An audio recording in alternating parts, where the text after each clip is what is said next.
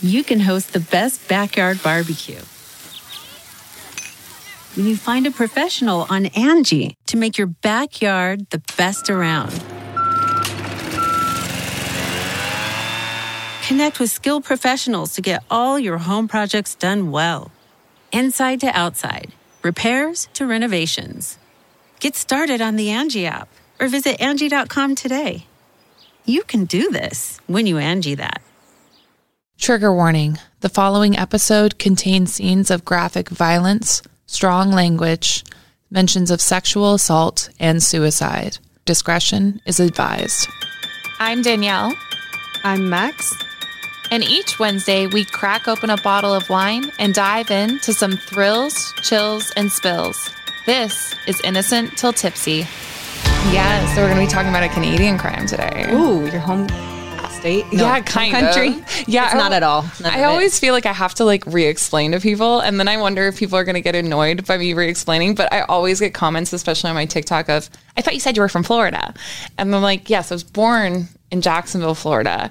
And I lived there until I was about nine. Do I remember anything about Jacksonville, Florida? Absolutely not. Um, but I lived majority of my life in New Brunswick, Canada, so East Coast Canada. Um, so I always find it funny because it's like it's hard to explain to people, mm-hmm. especially if you just start talking about like where I'm from. And with me, naturally, I go to where I'm from is New Brunswick, even though I'm now living in Orlando. But right. that's just where I kind of like naturally gravitate to. I don't know that there's that many people that are actually from Orlando that live in Orlando. Oh, not at all. Like everyone is from somewhere. So that's yeah, we're all transplants because yes. of the tourist in- industry that's there for sure. Absolutely. Um, so yeah, I kind of wanted to, um, I want to do more um, Canadian true crimes. It is honestly interesting. And the way the um, court system works over there is like really different yeah, as well. Different. Yeah. So we'll kind of get into that. Um, but before we do that, uh, let's get into the wine. Yeah. I got this. Get more relaxed. Oh, okay. Hey. Let's see. I like to look at this. It just says Underground Wine Project. Oh. We got Devil's Playground today. Yeah. All right. I'll tell you a little bit about this in a second. Please do. It goes well with meat because it's again a cab sauv. I like that it was specifically noted that it goes well with meat. It was like red meat. Red meat. Get like, it. It's a cab. Thank you. I feel like I want to like smell that. it. Ooh. Yes, do smell it. I feel like this is going to be a good one. Because it was thirty dollars. like twenty nine ninety eight bottle of wine. You, you, don't need to say dollars. We're in America. okay. Are we? Take a taste. Let's see what we got. I'm gonna wait for Let's you. Do cheers. cheers. Yeah. I know. Like, I was like, wait. I felt very lonely. I, was, I was like, wait for me. Yeah. I'm like, go for it. Oh, wait, what are you doing? cheers. Cheers. Oh, oh. much better than the other days. Like much better. Oh my gosh, you will the, like this, you guys. Yeah. Get one of these Devil's Playground. Um, it's nice and like heavy. Like it's not mm-hmm. like ridiculously heavy, but it's, it's smooth. Yeah, and really I feel smooth. like this is a nice one for both of us because it's not too dry and not too sweet. Mm-hmm. Great middle ground. Crowd pleaser. Mm-hmm. Right. Let me let me break out my notes. Let me tell you about. Oh this. yeah, yeah, yeah. Okay. Oh, let's see if we can get any hints before you look at your notes. Yeah, yeah. Let's do it. Do your swirl. I just was just drinking it. Just doing it. Just okay. diving in. Um, I already have cheat notes, so I do taste these things. Tastes like bit. grape, like fruit. tastes like grapes. Um, Fermented grapes. Yeah. Okay, but there's blackberry or dark fruit taste oh. to it, tobacco, oak, chocolate. Uh, okay, what I learned in Napa about that is yes. that the that means the barrel was like toasted more than like some others. That when you get that like dark chocolatey um, cocoa, like those rich flavors, it's because the barrel was really toasted inside. I didn't know that like an M plus. I, I, don't know. know they Sorry. toasted these. I'm, yeah, this is like news to me. I know nothing. Okay, so I do know that. I know that I came up with this podcast name. I know. I just liked wine. we will have guests on our show at some t- sometime. I'm sure that can explain it better than this. But fun. They build the barrels out of French or American oak, and then they toast them, like roast them, like over the fire. Mm-hmm. They like use a torch. Um, they toast them, and yeah, right. Um, and then that kind of like is how, if you think about like a chef, like the barrel maker and the mm-hmm. winemaker, kind of being like the chefs together. That's what makes wine like as complex and different each time. That is so cool. Yeah. Wow. The more you know. The berries, the grapes, the barrels, the oh gosh, the sediment. Like he went into the whole thing. I'm butchering the notes, but no, but I feel like this is such basic information that our listeners are going to be like, how did this woman not even know? I know we're going to be like, okay, we, we've progressed from like, it tastes like grapes to now we're like, okay, it has some dark, rich, fruity flavors. Yeah. I will, cocoa and. I always like like a chocolate hint. I think it's Apothic Dark that has it. Oh, yeah. Um, obviously, that's a cheaper, you know, sure. wine, especially considering this accessible, um, more accessible. Um, but I always feel like that has like more of a like a chocolatey hint, and that's kind of almost like this, but this is obviously better. This is like the big sister all grown up. Yeah, yeah, so good, awesome. Love it. I'm happy because the last one wasn't that great. So, no, super fitting. Devil's Playground. Any listeners want to take a, a guess at what we're uh, going to talk about today? Um, but yeah, so Canadian crime. I always felt like it was kind of. It's not the most well known case. However, it is a case that has become kind of an example of where bullying can lead. Mm-hmm. Um, and I know we've talked a lot about so far in like this first little stint about um, boys, you know, committing like atrocities and stuff. And yeah. I really wanted to kind of dive into um, the other side, girls. Um, and I feel like before we dive into it, like just to talk about Canadian law a little bit. Um, as I said, I lived in Canada for most of my life. I went to university at St. Thomas University in Fredericton, New Brunswick, where I studied journalism and criminology, graduated with a Bachelor of Arts in both of those with a minor in psychology. Um, so when I criticize Canadian law, I'm definitely not doing it from now living in an American standpoint, you know, throwing rocks at oh, glass yeah. houses. Because we are not in a perfect society at all. Um, some would argue the American system is worse. Um, but I will say there are points of both systems that I personally have issues with. I'm sure we all have issues right. with. It's the government. Absolutely. So I just kind of wanted to preface that of like when I criticize the Canadian government going forward with these cases, I'm not um, doing it in a way of like, well, I live in America now and things are better. I just, you know, I'm not like I'm just coming from a stance of like, no law is perfect, no system is perfect in this world. Um, and there are points in this case that frustrate, I think, all of us. Mm-hmm. Um, so that being said, oh, also on my TikTok, people are, whenever I talk about Canadian crimes, they're always like, oh, I thought Canadians were supposed to be nice. I'm like, what? We are. wow. We are. We're still nice. very nice people. However, there's shitholes everywhere. so like, calm down. Um, but yeah.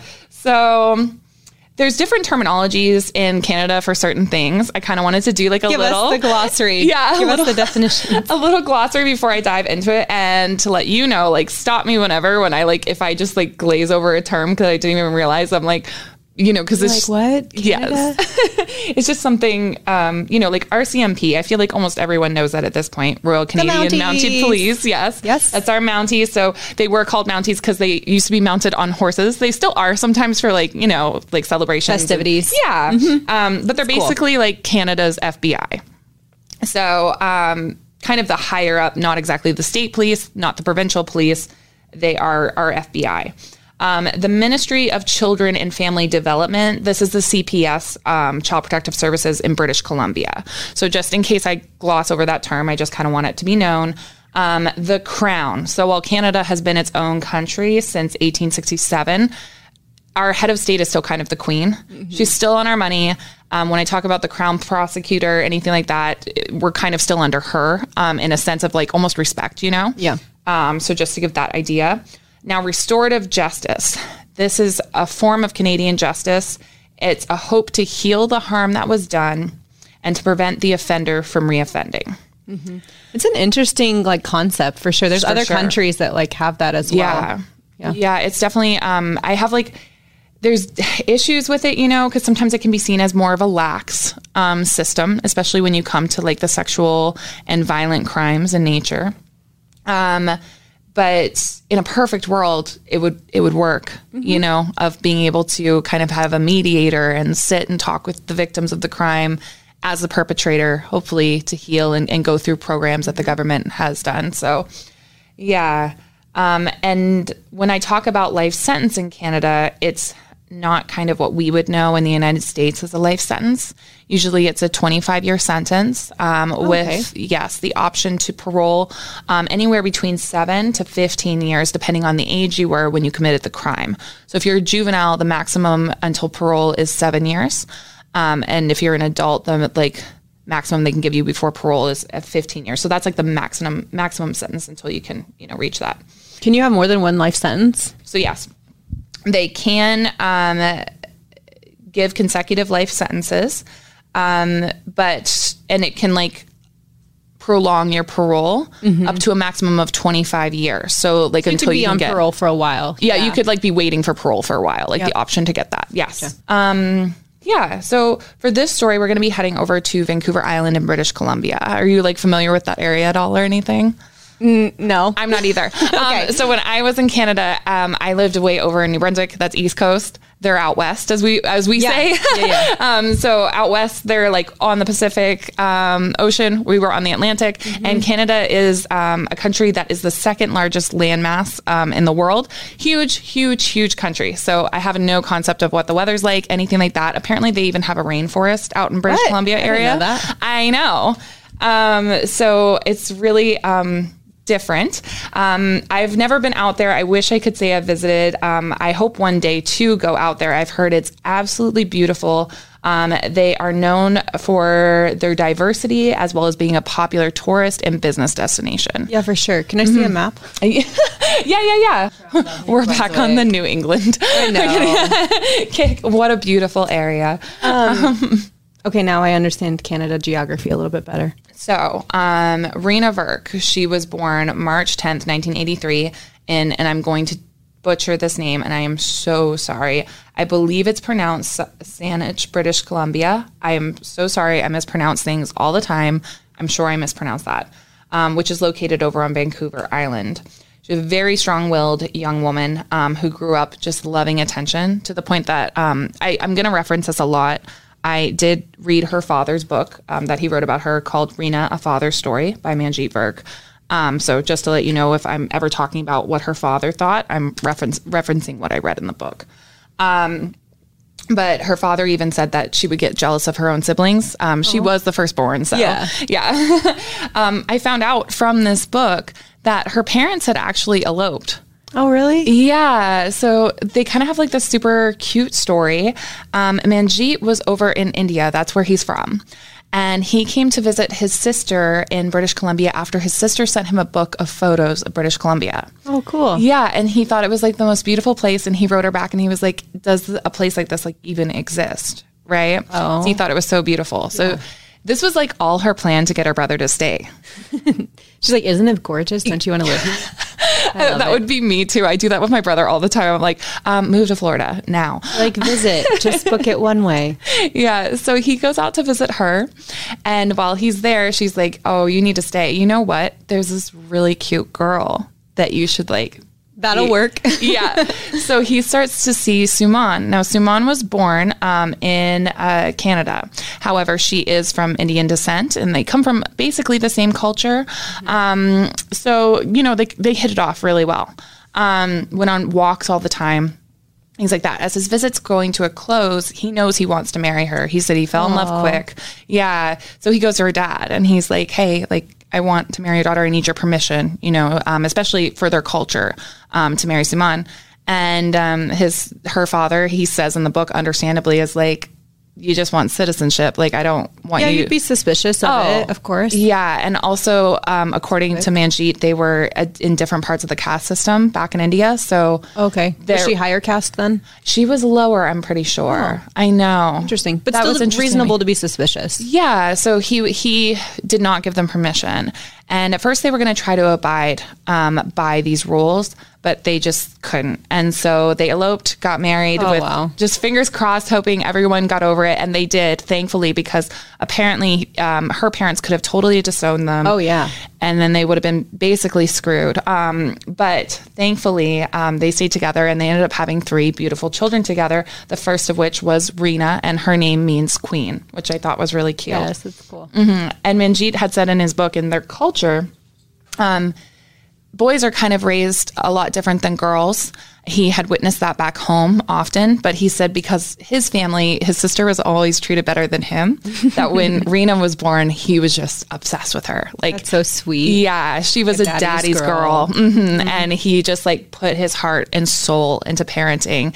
Um, his kids to the point that they were even hanging out with a bunch of friends um, that, of course, were from their same culture one time. And Reena started to cry. So he went over to, to pick her up. And the men in his group were like, Your wife should be doing that. Like, we're not sure why you would do that. And he was like, Well, this is my kid too. And I, I want to like do this for her.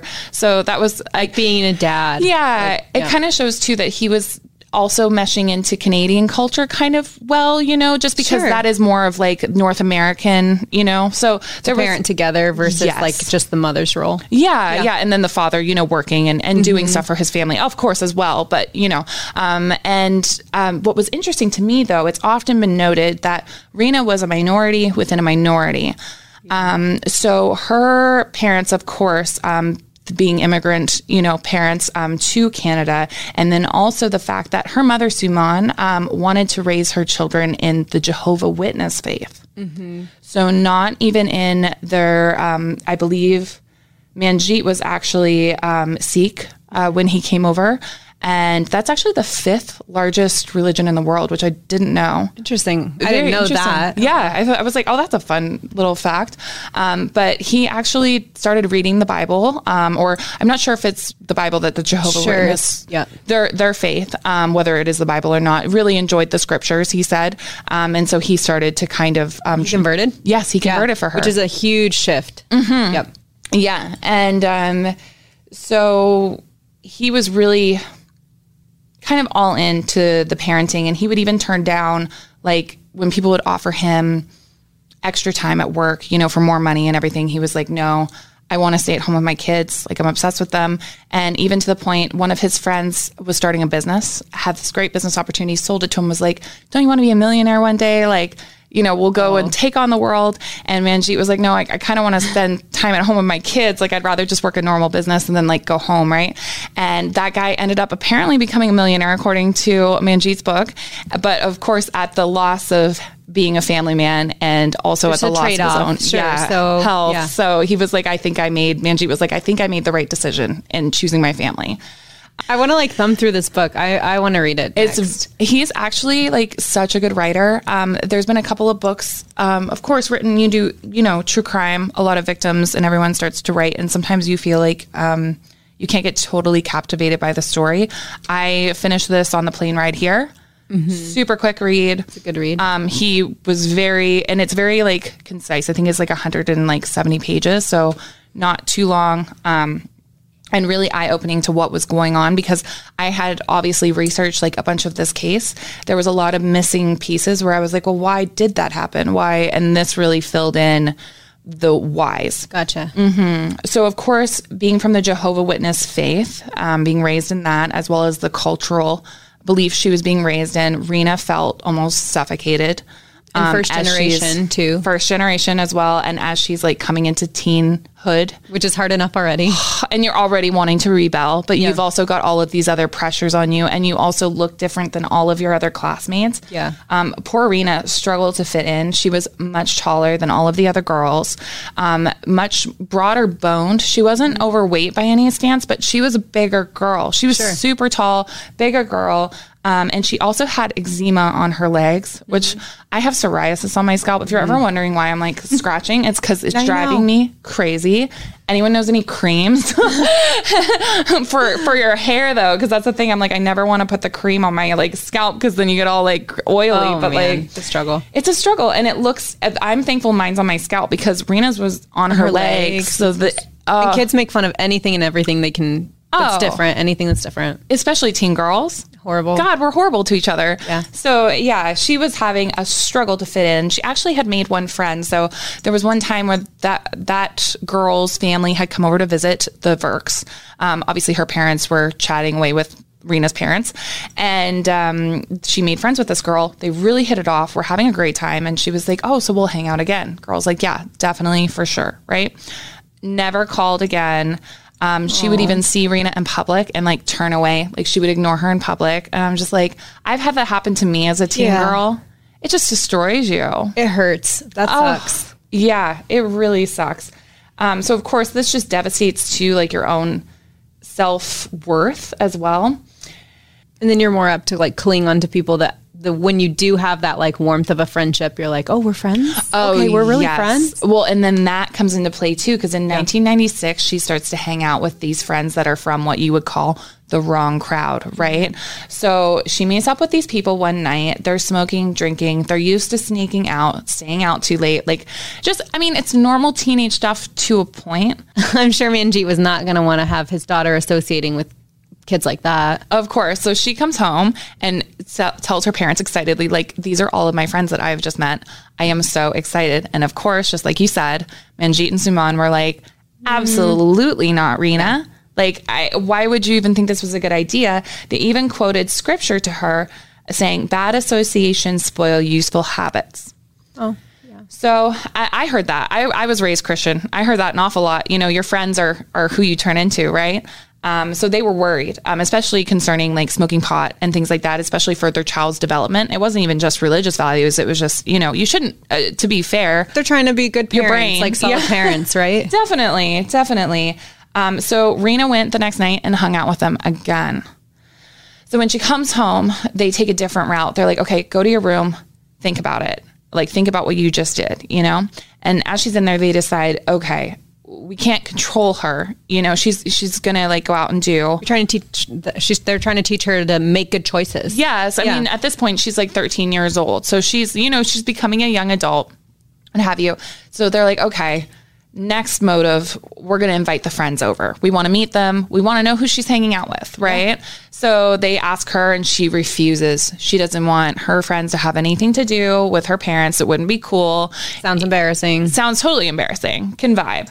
But at that point, she things start to change in the household quite a bit. This is where the trouble like really started because Reena wanted her freedom and she still had those pesky parental restrictions on her social life. So one of Reena's friends at the time from that group was like, "Hey, it's actually super easy to get out of your family home. All you have to do is report abuse." That's awful. Yeah. And they're such good parents. Like, I know. So it's just heartbreaking. And especially since she did report this abuse and she was first moved to her maternal grandparents' home who believed the abuse allegations. oh, that's awful. Yeah. And so Suman and Manjeet, they were against both of them. It was that she'd been physically abused. And they were just shell shocked that Suman's parents, you know, would think this of them. Yeah. And they were like, how quickly things can, you know, change. Um, and then it, it escalated. Um, Reena told her grandmother that Manjeet had sexually assaulted her. Her grandmother, of course, tells the authorities. And this leads to charges, you know, being placed against yeah. Manjeet. He's arrested, and him talking about the arrest too. Like he was just walking home from the grocery store, and they came up to him, and you know he understood at that time he'd heard the allegations from his daughter, so he knew that was what he's going in for. And they went to handcuff him, and he goes, "I don't know why you're handcuffing me. Like I'll I'll come in with you. Like I Yeah. you know." and embar- salt in the wound, embarrassing and horrifying. And yeah. And they were like, no, we have to handcuff you. They bring him in. They question him for over five hours. And he just was like remaining firm. You know, I didn't Sure. do this. Um, he was released on bail and was just shell shocked. Um, he was not allowed to see his children that still lived with him unsupervised, which understandable. understandably, yeah, because like they have to look into everything. They have to make sure everyone's safe. of course, of totally course. understandable, but the heartbreak of it all, like since it was unfounded. But there's the interesting thing. You say invest until it's investigated. It would never be investigated. Yeah. So even the social worker would claim that there was no um like findings in Reena's claims. Like there was no evidence. Now with sexual assault, there's rarely any evidence, but the social worker even put in that she thought like things were a little fishy. But of course, the government mm-hmm. is doing the right thing here. You remove the child from the home. Yeah. the child has made these these claims are serious. So Sure, sure. I'm not criticizing that at all. Yes, Reena was where she needed to be at that point in time. But then here's where things get weird. So every time Reena would call home, she would want to talk to her father. Always, almost begging her mother, put my dad on the phone. At this point in time, of course, he is a non-communicate communicative, like he can't talk can't to his res- daughter. yeah. Yeah, by the court, you know. Right, right. A quarter. Um, so he, of course, is refusing, not just because of that, but he said he's terrified of Reena at this point in time, you know? Um, so they're scared. And at this point in time, that she's like kind of wanting to talk to her father so bad, Suman's mother, Reena's grandmother, is like, that's weird. Uh, are we sure this happened to you? You know, like, do you want to like kind of expand? Do you want to tell us like what exactly happened? And starts putting pressure on her grand um, to tell the truth. And at that point in time, too, things are amping up to go to trial for Manjeet as well. And in Manjeet's book, he explains that culturally, if he had gone to trial, this would have brought great shame to the family. Yes. Um, his father in law, Reena's grandfather, even told him, like, please just accept it, like, plead guilty and move on. Because Don't fight it. yeah, it's going to be an embarrassment when it hits the media. Your family's and going to be that. yes. And he remained firm that his daughter would one day tell the truth. Manjeet was like, "No, I'm going to go to trial because this is not what happened at all, and I know Reena is going to tell the truth at one point in time or not." With all of this pressure mounting on Reena, she attempts suicide. Oh yeah. So she slits her wrist. Luckily, they find her. Um, she's okay. Um, but yeah, just horrible, horrible. And a soon after this, she reportedly felt uncomfortable at her grandparents' house. And then they moved her into the system into a foster home. Oh man. Yeah. She got in way too deep. Oh yeah. And this but this of course was what she wanted to begin with. She wanted this freedom, but she soon Teenage brain didn't see foresee the like big long term consequences. Mm-hmm. And Manjeet says that so many times. He was like, you know, I've had a, a struggle, you know, with my own daughter at many points in this, but he's like, but she was just a teenager. She had no concept of what this was doing to all of us. You know, it's just that, Yeah. you know, and um, she didn't realize either when you get into a foster care home, you have more responsibilities. You've got chores. You've still got your curfew. You've got to do your own laundry. You've got to make your own food. So, like, come on, girl. So she soon is like, wow, this is way more than Way what I thought. I thought I was going to have more freedom. Yeah. It's so funny how when you're a kid and you think like the freedom of an adult is going to be so Freeing. and then you become an adult and you're like, uh, I have I so wish much someone to could do. cook for me. I wish someone would do my laundry. Every time I get sick, I'm like, where is my mom? I need soup. Help, please. While in the foster care home, Reena would express again that she had been assaulted, not by anyone in the foster care home. One day she was walking home, she was late for curfew, and she claimed she was late because someone had assaulted her. These accusations weren't proved to be false, but no one unfortunately believed her. It's hard, like, because a lot of Because if you cry wolf, like then of course it's going to be. oh, Yeah. and people might not believe you whether it happened or didn't happen. No, and honestly, like at that point, she was late for curfew. She didn't want to get in trouble. Sure. So, and she already knew that was going to get her out of trouble or out of the situation she didn't want to be in. So horrible. In the fall of 1997, Reena came home to visit her family. Total surprise visit.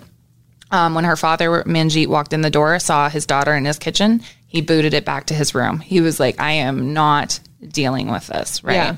Um, he also didn't, you know, want any more charges placed on him, and he's not supposed to be near her. Right. He's trying to stay out of trouble. Oh, Sure. Yeah. So Suman is talking to their daughter, and then she comes into the bedroom and she's like, please come out and talk to her. She's being extremely reasonable. Like, please. And so he finally is convinced to come out. She apologizes and says she will write a letter to the constable that was working the case or the officer um, that was working the case and say that all of these accusations they were false. Um, and so, with that noted, he calls the constable and lets them know that they're, she's at the house and they'll be like visiting them the next day. But I think he was just trying to like cover his ass. Of, like, Sure, just being like my hey, daughter like, is here. not hiding anything. Yeah. yeah. um, and then she went, the charges would eventually be dropped against Manjeet. So, and like he said later in his book, he said, thankfully, um, you know, before what would happen happened because his name may have never been cleared if Oh yeah. this all hadn't have happened. So everything, I guess, happens for a reason. It's hard. Well, that she finally came out with the truth. Yeah. Yeah. And once Reena moved back in with her family, they saw a distinct change from all of the friends that she had met while she had been in foster care. She had started smoking pot, cigarettes, drinking regularly. Normal teen stuff, but it was to the excess. And she'd also changed her image. Her hair was shorter. She was wearing baggier clothes, listening to rap music. Normal. Um, but she also wrote words, bloods, crips on her hands and arms and claimed claimed to be a part of a gang. It's what she aspired to be a part of. So hindsight, like all red flags of like this is more than teen behavior. This is yeah, Yeah. red flags central. Yeah. And these pesky parental units were really getting in the way of Reena's new lifestyle. She really wanted that freedom again of being able to do whatever she wanted whenever she wanted. So one night she left and went to the Kiwanis Emergency Youth Shelter, stayed there for three days, where she met two girls that Manjeet Virk in his book would say had a fatal effect on his daughter's life. So he called them in the book Sally and Nora. We're going to get into the Canadian um, Youth Justice Act. Um, I'm probably saying it wrong right now. I'm not reading my notes at all. I'm sorry. Um, but we're going to get into that law and how it protects young offenders. Um, at the time that Manjeet wrote this book, there was a publication ban on the children that were involved, their names um, was in the crime. Yeah. Yes. Um, since then, um, they have outed themselves in television interviews. Um, so I feel Yeah. we're good. Um, I can tell. I'm not sure who Nora is, but I can tell from what he describes in the book that Sally is Nicole Cook, and we'll be talking about Nicole Cook a little later. So, just to give you a little background, social workers at that time were looking for a new foster care home for Reena. In the meantime, they asked the Virks if they could continue to house her, which they were like, please, we want to Yeah. keep her. Yeah. We want her to stay in our home. And they were hoping they could convince her to stay because Manjeet had said he'd seen other families in his lifetime, you know, send their kids off to different schools or send them away, maybe even back home to India to kind of like learn a life lesson and, and come back to Canada and, you know, kind of Yeah. just way where they came from, you know, as well. And he said he never saw those being successful. And he also said he always saw his children as his responsibility. He wasn't going to Sure. pawn her off on anyone else. And it was extremely frustrating to both of them that their child just kept ending up in government care, right? Um, during that time, It's sad because it sounds like obviously they want her in the home and like although she kind of denied that she wanted to be there by like stirring up all this, she clearly like she wanted to call her dad. She wanted to talk with him. It's like she still wanted that relationship. Like a it's like a kid struggling with like all these adult issues kind of. Yeah. And it's crazy too because they don't ever describe the other children having the same struggles that Reena had.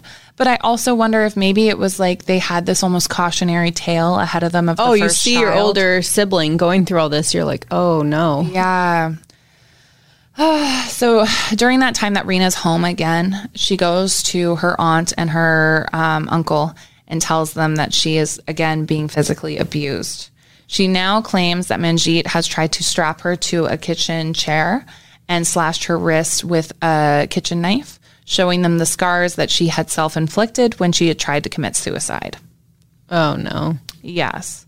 So of course they go and confront, you know, their brother. Of course. Um, and are like, what is What's going happening? on? Yeah. What is what is happening in your household? And they end up in another meeting with a social care worker. And of course, it's another social care worker because heaven help us if we have the same social care worker working on the same too. case. oh, I know. I and know. I'm not the system's broken. It is broken. Every- here, there, yeah. Yeah, and I'm not saying that social care workers don't do their job. That's not what I'm saying at all. I'm just saying the government puts way too much on them. You You can know, make or break a, kid's life. The, like, yeah, the family. Yeah. Well, you even saw it in. I think it was the Gabriel case that you can watch the the doc on um, Netflix, right? And during that case, even they keep swapping his case to all these different people. And when you look at it in the documentary as a whole, you're like, "Holy fuck! How did no one?" Yeah, Gabriel's this? case because Yeah, like yeah. different people report it. Even mandated Yes. reporters report abuse, and it's just like too many. There's no, yeah, there's no Yeah. like central repository for all that info. It's just like, oh, a report here, report there. Yeah. So when you look at it as a whole, you're like, how did no one see this? But then you're like, they only saw pieces. And that was the same thing going on with Reena. Everyone was only seeing Responsible for their own little piece. exactly. Um, so I'm going to just read like a little excerpt from what he had to say about, um, Manjeet had to say about what was going on with the social care worker um, for this visit. So he says, We finally all made an appointment with a social care worker at the ministry office on Cloverdale Avenue. Suman and I wanted to attend. We took along the police officer who had dealt with Reena's abuse case just in case Reena concocted another story of abuse. We were confident that she would not get her way. This is a quote My parents refused to give me money for smokes. I don't want to live at home. I want to be placed in care again, Reena said. A mature social worker said, Oh, you'll get your smokes. She opened her file and enrolled Reena into the system again. Suman and I looked at each other and then at the police officer. We were shocked it was so easy to get into government care. I thought it was illegal for kids to smoke, yet here a responsible adult and a professional was openly condoning Reena smoking. Reena was put into the ministry's care again. Yeah, that's so sad. It's just one person's decision. Yeah. And the whole Right or wrong? you'll get your Wrong. smokes. Yeah. Like, why was that? That's enough to put you back into foster care? Yuck. Yeah, horrible. So Reena's back into foster care with overnight visits home. So she still has the option to do visits back to her home. It's all very flexible for this girl. I know she's she's the one in control, which as a child, that's why you have parents. It's why the social care system's supposed to work to like so you're not making decisions because you're not ready to be on your own to make your own decisions. But yeah, that's kind of the problem here is that she's in control. Yeah. Of where she's going, what she's doing, when she's smoking, like who she's seeing, like all of it. Everything. And so that brings us to the night of November 14th, 1997. Reena is now 14 years old and she's so young to be Yeah, making all of these decisions. still. Oh yeah. I like God, I was doing some dumb stuff at 14. I can't imagine if I had this kind of like, Freedom. Oh yeah. Yeah. She's gotten to a lot for a 14 year old. Yeah. So she's been invited to a party behind the middle school in her neighborhood by a friend. At first, I'm like, why the hell did the Virks let her go that night? Because she was on an overnight visit that night with them.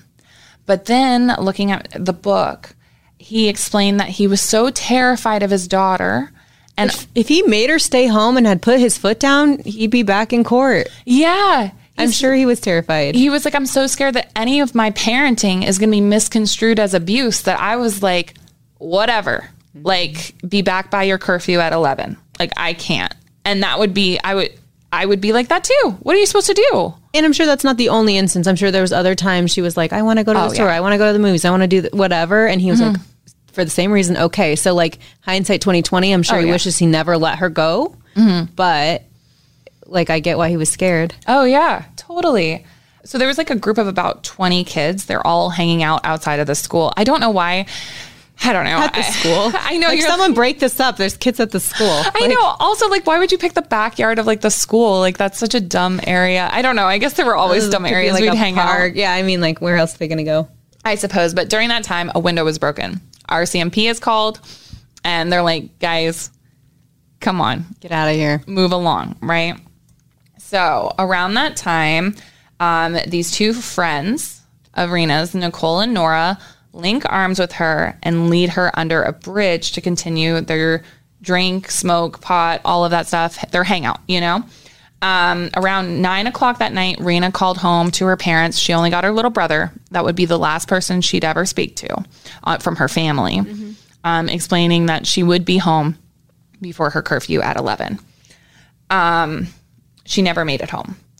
Her parents initially call her grandparents, of course, to see if she's made her way there. Mm-hmm. She's not there. They then call the foster care home to see if she's there. She's not there. They then call the police. Reena has a history of running away. Not to mention that the area that she's reported missing in, they get about 15 calls a night from oh, people saying. I know, it's a lot 15? of 15 a night of missing children. Because all these kids are just out and about. I guess like I'm wondering too, like so I'm from a really rural area of New Brunswick. So I'm like we didn't have much to do, so we always kind of got into trouble and shit. But I feel like Vancouver is like a bigger area. But I don't know about Saanich, but Yeah. it's like I feel like it's more bustling than where I was from. So like don't you have other things to do? You'd think. Anyways, they get calls every night about missing teenagers, so runaways. So the police refused to classify Reena as a missing person, especially considering her past issues.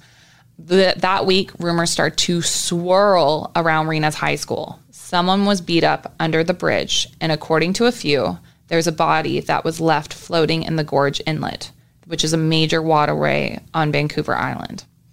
One girl in particular, Kelly Ellard, was heard bragging to anyone that would listen about how she had killed Reena Virk. And teachers are overhearing this, like mandated reporters again, and that's insane that the pol- not police RCMP wouldn't take a report. So Was she missing by then? This is the really fun thing. This is the really fun fact. Teachers did hear about this. They heard about everything and they didn't tell a fucking soul. They were just like, "Oh, those kids are talking." That's horrible. I guess. I didn't tell anyone. Yikes. Isn't that crazy? Yeah. So, because yeah. if that girl's going around bragging to everyone that there's this body and she was like she did it, and no one's putting two and two together. Yeah. So sad. So at this point, Reena Virk is missing. So I know this has been a lot. I really felt like I wanted to take this episode and just recap Reena's teen years, um, who she was as a child. I think it's like so important Oh, it like lays the groundwork for this whole case. For sure. And it really plays into the next portion. And I had a sneaking suspicion when I started writing this script and started realizing all the different because I actually I learned about Reena's case when I went to school for criminology. Oh, really? Yeah. It's like it's honestly a bigger case in Canada just because she ended up being like almost the poster child for bullying, like anti-bullying movements Wow. and everything. Yeah. Um, so there's honestly so much more to unpack. Um, there's like so much more to this case that I really want to dive into in a separate episode. Just so we can like put it all out there, you know, we take a break because this is Oh, it's heavy. already. Um, and yeah, what I, guess we'll like do the wine in the next one, or Yeah. Well, we have more wine to go, so we'll keep some for this next Perfect. one. But overall, I think it's pretty good. I mean, I'm enjoying my the wine. You I've need wine for this because it is so heavy. Um, no, case. but I mean, no, good wine. Yeah. solid wine. Seven points. So we'll start looking into what happened to Reena um, after Next time. Yes, after that date, and then um, also into the trials of everyone, what ended up happening, and, and what ended up happening to the Virk family. It deserves a full episode, guys. It really does, honestly. Next week's a big one. Next week is like super big. Um, so yeah, until next time. Yeah. Cheers. Cheers. Hurrdat Media production.